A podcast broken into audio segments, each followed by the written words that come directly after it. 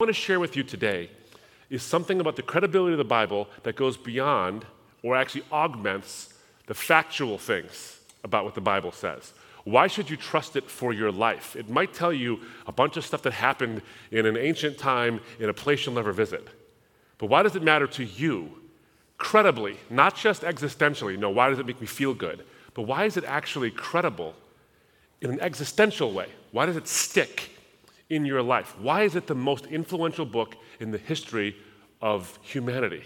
Why is it still, after 3,500 years plus, the most widely read, best selling book of history? Why is that? You look at the Bible and you look at 2 Timothy chapter 3 verse 16 and it says all scripture is God breathed, is breathed out by God and profitable for teaching, for reproof, for correction and for training in righteousness that the man of God may be complete, equipped for every good work. Now, what's interesting about that phrase in 2 Peter 3:16, where it talks about scripture being breathed out by God, I want to focus on what it means for it to be breathed out by God. I don't mean the theological discourse in what you know, special revelation actually means and how revelation works. I mean the poetry and the profundity of it being breathed out by God. That's a very intimate statement. You know what could have been said here? What Paul could have said in 2 Timothy? All scripture is dictated by God. All scripture is delivered by God. Those are very sterile words. He doesn't use the sterile words, he uses the poetry of saying it's all breathed out. This is the kind of language that was used about how God gave life to Adam. He breathed into him of his spirit. This is an intimate word, and it's a poetic, poetic word, and it's very, very vibrant. What I want to share with you is some of that. You see, oftentimes people think of the Bible as this sort of dusty collection of laws and stories that tell us what not to do lest we anger this bearded guy who throws lightning at the earth. Sort of confusing God and Yahweh and Zeus somehow, but we do that somehow. But the words of the Bible are actually as vibrant as any motion picture you could see or any painting you could see. You know, we have this phrase uh, a picture's worth a thousand words. You've heard, of, you've heard this phrase, and sometimes it's true. Sometimes a picture is worth a thousand words, but sometimes a phrase is worth a million pictures. The Bible is the word communicated to us, can give us truths that you can't capture on film, that you can't capture in a painting. Let me give you an example of what I mean. Alexander Pope, a wonderful poet, he was talking about the miracle that Je- where Jesus turned the water into wine at the village of Cana, at the wedding of Cana. And he points this out. He says, you know, you have this discussion about the water turning into wine. And then there's been paintings about it. You see paintings where someone's turning over the water jug and it starts off clear, and at the end it's actually, you know, sort of this reddish purplish color that wine would be back in those days, and that's what you have. It's a nice painting, and it's kind of cool the way it, it describes it, but it doesn't actually describe to you what happened. Alexander Pope's words describe it better than a painting does. This is how he describes it The conscious water saw its master and blushed. That's infused with, you can't capture that on film. It's infused with meaning. It's infused with meaning. And I think this is the subtle beauties of the Bible as we begin to engage. I don't mean read. I think it's not up to us to read the Bible, it's up to us to engage the Bible. It's an active process where you actually engage it when you read it, whether you're a skeptic or you're a Christian. And I've seen plenty of skeptics engage the Bible, and they duke it out with it quite a bit, only to find themselves, like me, on the receiving end of, my goodness, that was definitely worth it. That was truth right there because of the subtle beauties that you find in it. I think one of the things that we miss often as we, when we think of Bible reading as a chore, as, a, as opposed to an encounter, is that we miss these subtle little beauties that really give us the enjoyment of what it means to see this poetry. So, what I want to point out to you is a couple of things as we talk about what it means to demystify the Bible. Two benefits, two things that naturally occur when we actually engage with the Bible and see its beauty for what it actually is. The first thing we get is that we find out who God is. Seems obvious. And the second thing is we find out who we are. And then there's the culmination of those two things and what that means for us. So I want to point out some of the subtle poetry once again. When you look at the Bible and you find out what is it saying about who God is, it obviously says God is the creator of the universe. He's the judge. He's the righteous one. He's the one who gives grace. All these wonderful superlatives about who God actually is. But there are some subtleties in there that I think we often miss because we're too caught up, in the West especially, in the propositional truths. You know, I'm, I'm from the Middle East. And we often convey things through story and through subtlety of language. I love the way language actually weaves its way through our lives and gives us truths that we otherwise couldn't get. And sometimes in the West, and I'm very Western as well. I was born in the United States, but I come from a Middle Eastern background. So I have these two competing things where I'm very Western. Just give me the propositional truth. If you give me the argument, if A then B, if B then C, A therefore C. Give me that. I want it straightforward. But then also the Middle Eastern part of me wants to see a parable, wants to see a story, wants to see a subtle illustration blossom right in front of me. And I think in the West, we're a little too much on the give me the, un, the, the, the, the unfiltered, unvarnished truth. I just want to know what the truth actually is. We're kind of going away from that now in the West, in the most part, but we still think we want that. Um, and in the East, we want just story. The Bible actually melds East and West together and gives us propositional truths in the form of story. But there's some subtleties there as well. So, for example, if you want to know who God is, what is God like? You can read the, out, the, the, uh, the obvious statements. You know, God's ways are higher than our ways, and his thoughts are higher than our thoughts, and all these wonderful things.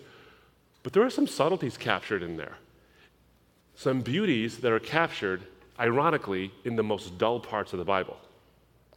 And I'll borrow a, a, an illustration that Ravi often gives. Have you ever tried to read Leviticus and Deuteronomy straight through? You ever try to do that? It's, it's not exactly the most thrilling thing in the whole world. Your tassels have to have, your, your, your, cloaks have to have this many tassels and no more. It has to have this kind of thread and no other. The ark has to be this high and no higher. The, the temple has to have this kind of, you know, thing and no further and this, this wide and all this stuff. You're like, why in the world do I care about what kind of wood this is made out of? Why is this important? Do you know why this is important? Because if God cares this much about the clothes you wear, how much more of a masterpiece are you on the inside?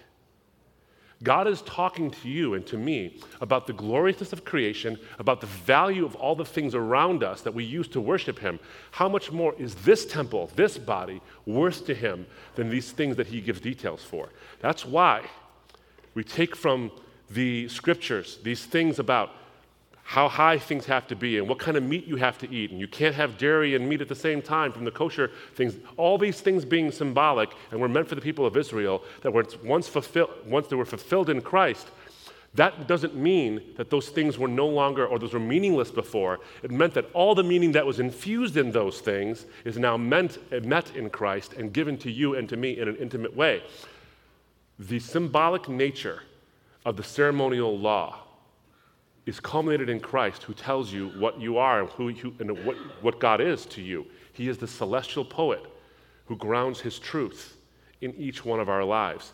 And you look at these dull things, or at least these seemingly dull things, and you begin to juxtapose them with the figure of Christ. So whenever I read the Old Testament and I read these things, like Leviticus and Numbers and Deuteronomy, and I think, what am I supposed to get out of this? I look at it through the lens of what's coming in the, in the future. Jesus is coming. You can see so many beauties in it, so many beautiful things. Like, why in the world does the Bible have these laws about don't, you know, mix your, your, your linens, don't mix your threads, don't use different materials on your clothes? Why is that? Because the Hebrews were meant to be set apart and not mixed with the pagans around them. They were meant to be the people through whom the Messiah would come, who wouldn't just save the Hebrews, but would save all those other people as well. So there's a symbol, even, even in these seemingly silly, what someone would say a silly law. It's not so silly after all, because it's all got a point to it. All of Scripture points in the arrow of the cross. Even these things that you think don't have anything to do with it, they do have something to do with it, something very profound and beautiful. This is what it means for the Bible to be living and active. You, get it in Hebrews chapter 4, verse 12. The Word of God is living and active, sharper than any two edged sword, piercing to the division of soul and of spirit, of joints and of marrow, and discerning the thoughts and intentions of the heart. It's living and active, which means that these old things, these things that seem to be just for those people and don't really apply to me, some of them don't apply to us, and we sort of make them apply to us in our daily lives. But the symbols, the, the ideas, the gestures, the things that it's talking about in terms of who God actually is, that does apply to us. because it's living and active. So when you read these things and you think, I'm just getting through it, I have my little uh, one year devotional. I told myself on January 1st I would read the Bible every single year, and I have my one year devotional. I want to get through these chapters so I can get to the cool stuff like Joshua and you know, um, Judges and eventually get to Psalms and Job and all these things where stuff happens. That's not what the Bible, that, you're not taking a sort of a necessary pause. You're not slugging through it. Try to see the beauty and the subtlety of it and what's in it. These are timeless truths. They weren't just something that was just you know, kind of interesting, or that's how they did things back then. They're timeless truths.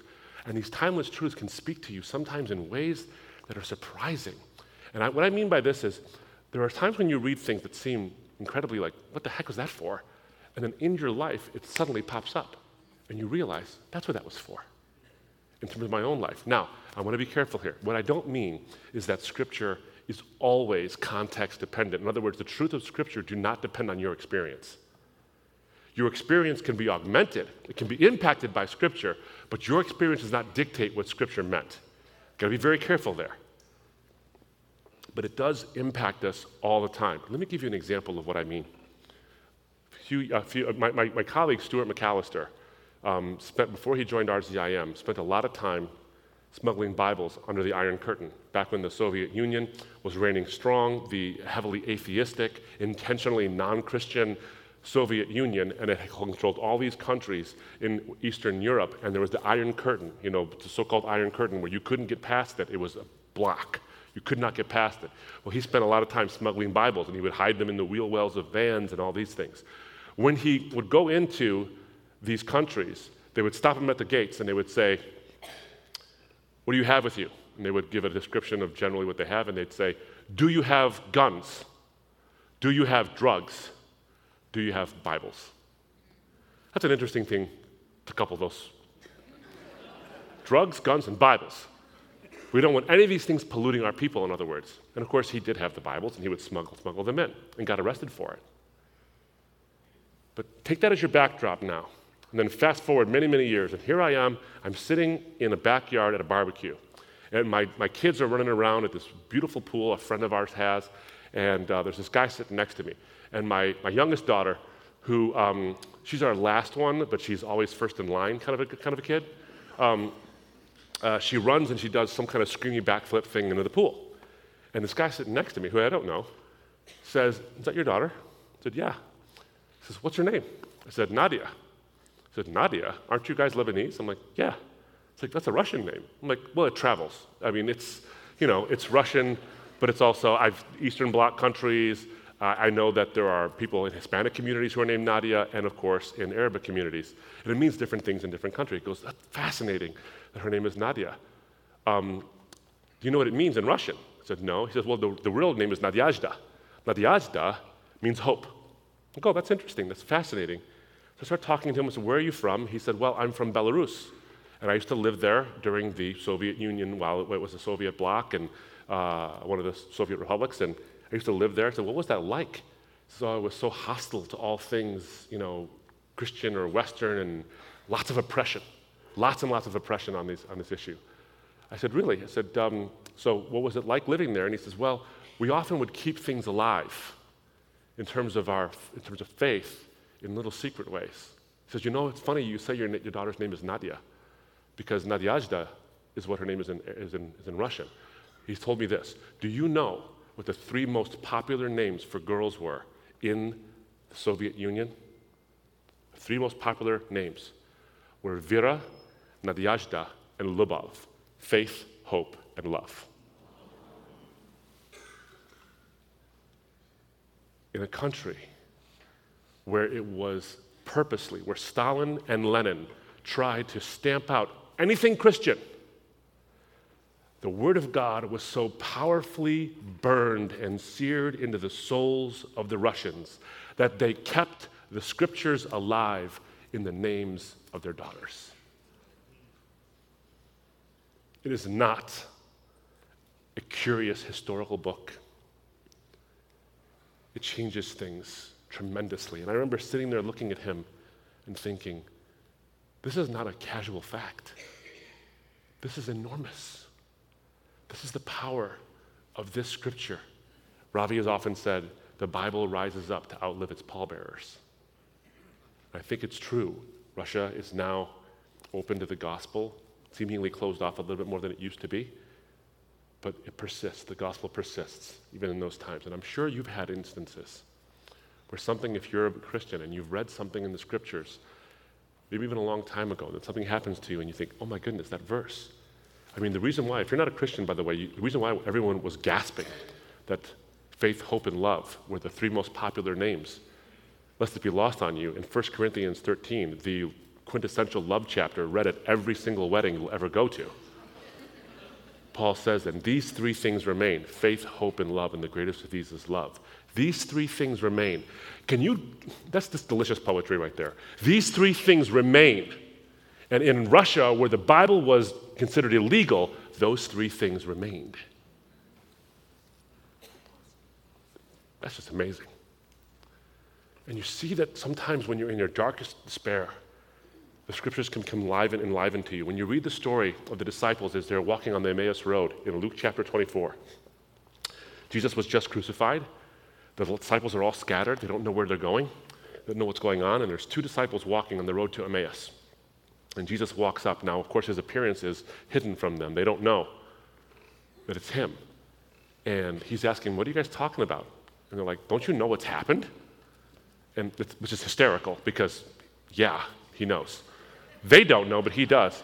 And they're like, We thought this guy was the Christ. We thought this, this is the guy who's going to deliver us from Rome. This was the guy.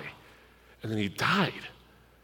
And then Jesus begins to explain to them from Genesis all the way up until their time uh, that this is what the Christ must do, that God himself must break into history and he must die for the sake of the people and then be raised up again. And then when he broke bread, he did that familiar thing of breaking bread. That's when they suddenly saw who he was. But you know what's interesting? Before their experience of seeing Jesus break the bread and seeing who he was, they, they said, Was our heart not burning inside of us when we heard him explain the scriptures?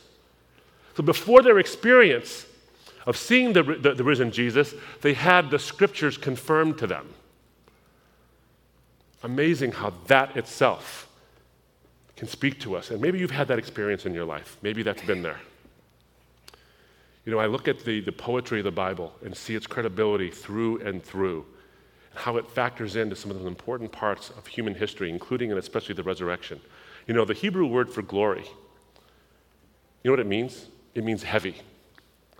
The word glory means weight, weightiness. That's what it means. And you look at that incident in John chapter 20, when Jesus, when Thomas the doubter is sitting there and he's saying, I will not believe unless I see Jesus risen, and I put my fingers in his nail scars and in the, his, his, the side of his flesh. He will not believe until then. His brothers and sisters in the Lord have all seen it, and he's, he's got the evidence because he's got eyewitness testimony. All these people who he's worked with for three years and who he has lived with and suffered with, all of them say in independent attestations, they say, We all saw him in different places and different times. Why won't you believe us, Thomas? And he's like, No, I will not believe. I have no idea why Thomas was such a doubter at that particular moment. But Jesus doesn't tell him, Your doubts are condemning you to hell. He doesn't say, Go away, sinner. You know what he does? He walks through a locked door. And he, the first thing he says to him is, Shalom Aleichem. Peace be unto you. He shows him the scars and says, Thomas, peace be unto you. My resurrection is your peace. And Thomas falls to his knees. Now, the reason why I tell you the story is not just because Thomas, once he saw that, became a lion for the faith and went to India and was martyred there as he was preaching the gospel. It's that Jesus walked through a locked door. That little subtlety.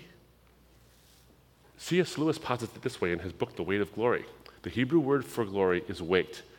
Maybe the reason why Jesus, in his post resurrection body, his glorified physical body, could walk through a locked door is because he was glorified. He was so heavy that the rest of the world was like smoke to him. And that's the body you're going to have. This world is vaporous compared to the physicality and the depth and the glory of the life to come. You see, oftentimes when we gloss over familiar passages, we fail to see the beauty and the poetry that's endemic to these things. Now, let me suggest this to you as well. The Word of God and God the Word. The Bible is the Word of God about God the Word made flesh. And God the Word made flesh walked through a locked door. It was this incarnation this inspiration of God as incarnational, as coming into human history, that caused St. Augustine to pen these words when he said this. He said that God so loved the world that he became a man in time, though through him all times were made. He became man who made man. He was carried by hands that he himself fashioned. He was born of a woman that he himself created. He cried in a manger in wordless infancy, he, the Word, without whom all human eloquence is mute. He cried a babe in wordless infancy, God the Word, without whom all human eloquence is mute. In other words, what he's saying is this You and I can speak because there's a God. God the Word. Otherwise, you know what you are and I am if there is no God? You are a bag of chemicals. That's what you are. You're just an amoeba that does more sophisticated things than other amoeba do, and so am I, and we bump into each other. You can't have science with that. You can't have logic, you can't have history, you can't have poetry without that. And Augustine says that the very fact of God invading our world and his reality gives you and I the ability to speak, without whom we would be mute. And yet he comes and lies in a manger in wordless infancy. But God, the Word, is so weighted with glory in his resurrection that he breezes through a locked wooden door to meet his, his, his disciples. And on the names of Russian daughters, he walks right through an iron curtain. So weighted in glory. These are the kind of things about who God is that you encounter when you engage the Bible, not just read the Bible. But the second thing you find is who you are and what God intends for you and for me was at an open forum a number of years ago, and uh, it was on science and faith. And I was giving a friend of mine actually was giving a talk on science and faith, and I was there for the Q and A part. He did a very, very good job, but there was a, we were there with a lot of skeptics in the room. And a guy gets up in the back and he says, You know, the problem with this whole thing is that you're talking about all these scientists who, who were believers in God, and that's fine. But the reality is, is that they were believers in God despite their science, not because of their science, or even vice versa. And I said, Well, I think that's true, really. I think that people like Pascal and people like Kepler and all these things, they actually pursued science because they were believers in God, not the other way around. They didn't pursue science despite their belief in God. He says, no, no, no, no. Science is the pursuit of truth, and religion is this gap stopper. You know, if you don't know how lightning uh, happens, you attribute it to the gods, and you just put a god or of some kind in the gap of your knowledge. If you don't know how tornadoes are formed, you stick God in there. If you don't know how this, you stick God in there.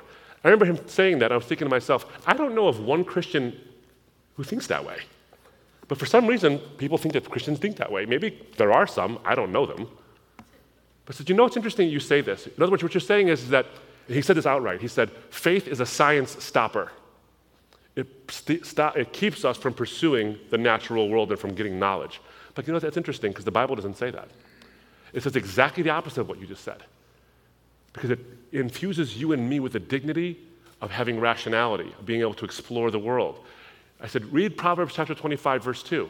What does it say there? It says, It is the glory of God to conceal a matter, it is the glory of kings to seek things out. In other words, God conceals things from us, not so that we never know them, but so that we can discover them and delight in the discovery. The process itself is delightful. I was sitting at a table, and my young son, my, now he's 14, but when he was, I can't remember how, he was super young. He was sitting next to me, and my wife was sitting kitty corner at the table. My wife and I are talking. Now, we got my son this like this like Spider-Man laptopy thing. You know, it's one of those speaking spells, but it's like a laptop to fool the kid and think he's got a computer. Um, and he's just sitting there playing with it. He loved letters and numbers and all that kind of stuff, so I bought him all the letters and numbers things you could ever want. First time dad, I flood the kid with toys, right? Well, so he's sitting there, and my wife and I are talking, and then I hear this cat. What the heck was that? I look over, and on the screen, sure enough, three letters C A T. He said, cat. I'm like, Did you just read that? And he's looking at me, he's all smiley. And I hit the next word button, and it's fat, F A T. He goes, Fat. I'm like, oh my goodness, he just read. My son just read. I hit the next button, bat, you know, rat. I'm like, what other words rhyme with this? Come on, we hit bat, cat, rat, bat. He's just going crazy and he's just squealing with delight. He is so delighted at the discovery he's making. But what's interesting was, of the two of us, I was far more delighted than he was. far more delighted than he was. That's why God delights in our discoveries more than we delight in our discoveries. It is the glory of God to conceal a matter, it is the glory of kings to seek things out. He doesn't spoon feed you so that you don't discover, He hides from you so that you engage in the discovery process of searching out the artistry that is this world.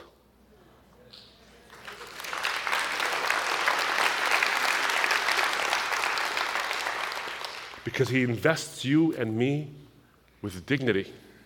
You are invested with a dignity that no other worldview tells you about.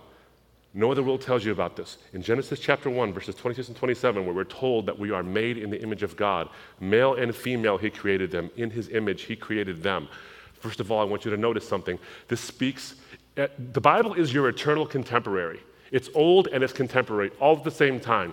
We are in the midst of a Me Too movement where women are standing up and saying, We are sick and tired of being denigrated for being women, and we're sick and tired of the power struggle. And that's interesting because they would often claim the Bible is the very document that allows men to dominate women. And in the beginning of the Bible, it says, In are, my, in God's image, He created them, male and female. You are, you are in God's image in your femaleness. You are in God's image in your maleness. He is Father and Son, yet He longs to gather Jerusalem under His wings as a, as a hen longs to gather her chicks under her wings.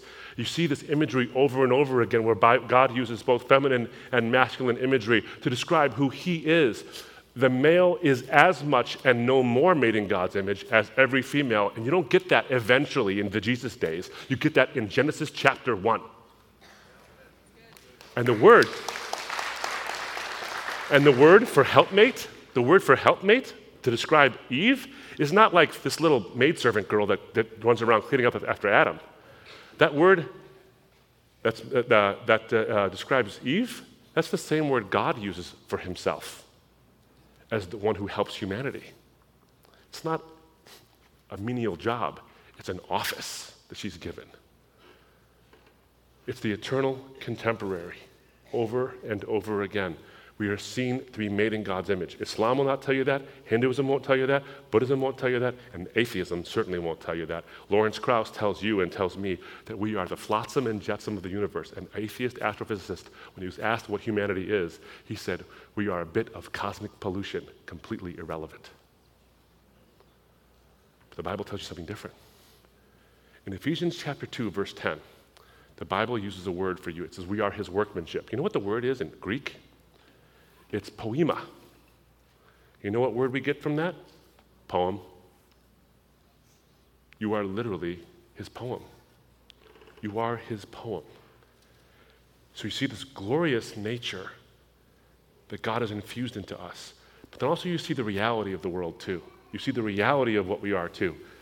Matthew chapter 15, verse 19 is not a compliment to every human being. It's exactly the opposite. For out of the heart, every single heart, comes uh, evil thoughts, murder, adultery, slander, false testimony out of your heart and out of my heart.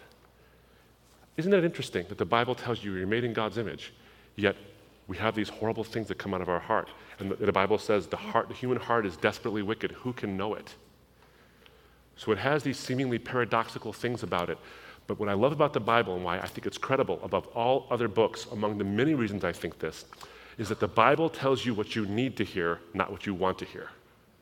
If I were to sell you something, if I were to try to sell you a worldview, what would I tell you?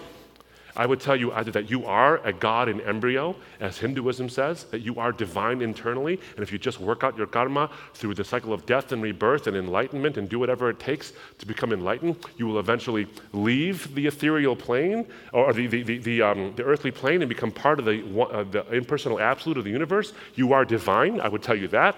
Or I tell you what Buddha said that really you're just an accretion of karma and the self is an illusion and your goal is to be extinguished, but you can do that through good works and good actions and good deeds and good thoughts. because you have the capability of doing that. I would tell you what Islam tells you that if you do enough good things, you will eventually please God. Or I even tell you what atheism tells you that human beings are inherently ingen- uh, uh, ingenious and we will eventually create a Star Trek like existence for ourselves. Do you see what's going on there? I've often said, and it's true, all religious systems are superficially the same, but fundamentally different. It's reversed, though. It's a little different, though, in one aspect. All religions are actually fundamentally the same in one way, except for Christianity. Every system of belief tells you that you can save you. Christianity says you are in need of a Savior. And that's not something that you and I want to hear.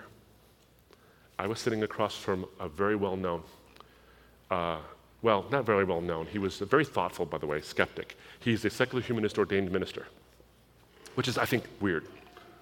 Um, but who ordains them, right? I mean, um, but he, he, can perform weddings and funerals and all. A very, very thoughtful guy, by the way.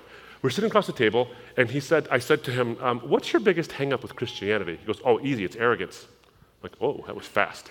Um, he said, Not you, Abdu. I'm like, Oh, thank you, I think. Well, do tell. He says, Well, you guys think that you have the lock on truth, that your way is the only way, everyone, every other religion is going to hell, that you guys are special, and you guys get the one revelation that no one else gets, and that seems like the height of arrogance to me. Like, that's fascinating. I said, aside from being a woeful misunderstanding of the gospel, um, let me ask you a question. You're a secular humanist minister. Do you know, do you, do you agree with the Secular Humanist Manifesto 3? Now, there's a bunch of manifestos. The third one is probably one of the most popular ones. He said, Yeah, I know what it says. I said, Do you agree with it? He said, Yeah. I said, Well, I have part of it memorized. So let me think, uh, get your opinion on this. It says that human beings have the ability and the responsibility to lead ethical lives of personal fulfillment that ascribe to the greater good of all. Do you agree with that? He says, Yeah. I said, So you have the ability and the responsibility to lead an ethical life that aspires to the greater good of all? That ability is in you? He said, Yeah. Yeah, absolutely. It's interesting. The gospel tells me that I'm a sinner, that I will seek my own way, that eventually, that me, I'm a sinner, my kids are sinners, you're a sinner, my wife's a sinner, that there's good in us, but eventually we will seek our own way, and we need someone who's not us to save us from us. I believe in him, but you believe in you. Who's arrogant? now, now, we had a good relationship, and we still do. Um, but the point of this is, is that oftentimes people misunderstand what the Bible is actually saying. Everyone knows that they're in trouble. Everyone knows there's a shortcoming, and the Bible tells us the straight dope, as it were. It doesn't tell you what you want to hear. Jesus is not trying to sell you something, He's trying to save you from something. He's telling you what you need to hear, not what you want to hear. It was Blaise Pascal who pointed out this dichotomy of the human nature that we are horrible sinners, yet made in God's image. And he says, What a chimera is man, what a novelty, a monster, a chaos, a contradiction, a prodigy, judge of all things, an imbecile worm depository of truth and sewer of error and doubt, the glory and shame of the universe. That's us. And that's obviously us. And the Bible describes us that way. And it describes, the Bible actually describes many of the heroes of the faith that way. It describes biblical figures. I don't like using biblical characters as a, because characters sound like it's a fictional story. Moses was not a character, he was a figure. He was actually a historical person. But it describes these people in very flawed ways. They're extremely flawed. As a lawyer, I can tell you this. That's actually a, a, a, mark in its favor. It actually shows its authenticity. There's a thing called the principle of embarrassment in historical uh, study. If a document contains embarrassing facts about its main characters and about its main figures and about its story, then that's more likely to be true because legends typically go from uh, bland stories to wildly embellished stories. But these stories, every one of the prophets, it seems, uh, except for, of course, Jesus himself, is deeply flawed. The disciples themselves, writing an account of what they saw and what they did, they record their own flaws. If you were making it up, you wouldn't make up how terrible you were or how dull you were sometimes and dim. You would say, I was brilliant, I was the one. Not the pride and arrogance you see there. The fact that it actually includes these embarrassing details goes towards its credibility. And you don't get this with a casual reading of the Bible, but with an engagement, you get it. But what it all shows me, it all comes down to this. It really does, friends. And I'll close in a few minutes on this. Who God is, who we are, the fact that we are a contradiction and we struggle with the contradiction over and over again causes us tremendous amounts of anxiety. It did for Peter, it did for Paul, it did for all the prophets of old, and it does for you and for me. Yet we are his poem. How does this all fit together? We strive to find out who we actually are and what we actually are. And one of the worst things that can happen to you is that you're not understood. Is that no one really understands who you are, what you struggle with, and the fact that you don't want to be you know, struggling with whatever, the, whatever your sin might be, whatever that thing that besets you is. But God Himself knows. He talks about it in His Word. You are still made in His image no matter what you've done.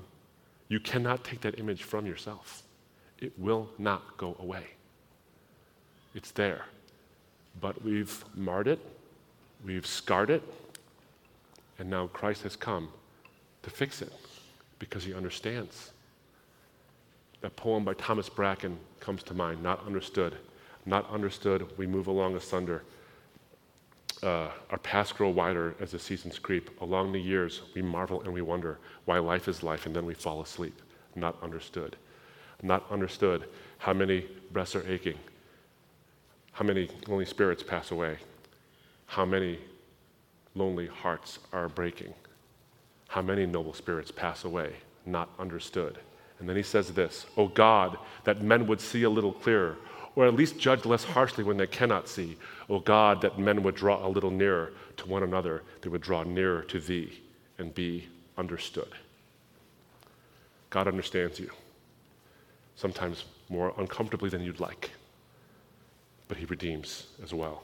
All of this, every single thing we're talking about, from the Levitical law that t- tells you about how valuable you are, to the very first words in Genesis that tell you that you're a being made in God's image, to the fact that God returns to his people over and over and over again. And the objection has come over and over again. The God of the Old Testament is this judgmental, very angry, very wrathful God. Yet you see over and over again in the Old Testament that God judges people for their sins, but then returns to them and says, Please come back to me. Actually pleads for them to come back and then redeems them again and again and again and again. That's not a God of wrath. I'm sorry, that's a God of mercy. What's it all pointing to? All this poetry of history woven together points to one point in history. And this is the ultimate poetry. This I'll close and then we'll pray. This little insignificant hill in this rotten outpost in the Roman Empire, where this peasant Jewish guy says, I'm the light of the world. I come to give my life as a ransom for many. No one takes my life from me, but I lay it down, and I have the power to raise it back up again. He dies on this cross, on a Roman torture device. Here's the poetry. Here it is. The word crucifixion has as its root word the Latin word crux. Do you know what that means? What a crux actually is? A crux is the place where all things come together and turn. The crux of the issue, the crux of the fulcrum. How poetic is it that the cross is the place where everything converges and turns for you and for me? He dies there. In contradistinction to what Lawrence Krauss says when he says, You are a bit of cosmic pollution, completely, cosmically speaking, completely irrelevant. The cross tells you and tells me that God is affected by your moral choices. That is an infusion of dignity. When he tells you that your moral choices affect him both positively and negatively, that's telling you and telling me that the things you do echo into eternity. That's incredible dignity infused to you, but it also tells you who God is. That he is the one who must judge the sin, but also must forgive the sinner. He, is the, he, he, he, he melds the two things together. The cross is where he judges sin and forgives it at the same time. Who but the Lord of glory can do that? You are not irrelevant. The cross tells me and tells you that your actions are relevant to God. You know, we often try to make the message relevant to the people. You know, come to church, it's really relevant, whatever that means.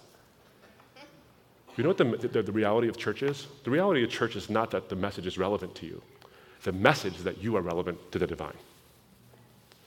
That's who he is. How firm a foundation, ye saints of the Lord, is laid for your faith in his excellent word. What more can he say than to you he hath said, to you who for refuge to Jesus have fled? The word of God is the revelation of God, the word made flesh. And he did that to infuse you and me with dignity and to magnify himself and show his glory. That's the credibility of the gospel. Let's pray. Father, I thank you for your word. I thank you, Jesus, that you are the word made flesh. Thank you for not abandoning us to ourselves. Thank you, Father, for doing what you did and experiencing the pain of, of that forsakenness, where you forsook your Son, and He had to feel that forsakenness for our sake. Thank you, Holy Spirit, for showing us the beauty of your word, of what was revealed to us. I pray, Lord, that there are those here who might be struggling with not being understood, who might be struggling with not understanding you, that they engage your word. Read it tonight, read it tomorrow. Don't just make it the thing I got to check off today, but engage with the word you've given to us. This is what tells us who you are and who we are. And may we be all the better for it. May we delight in your word. May we bathe our minds in your truth and have our hearts be washed once again. Amen.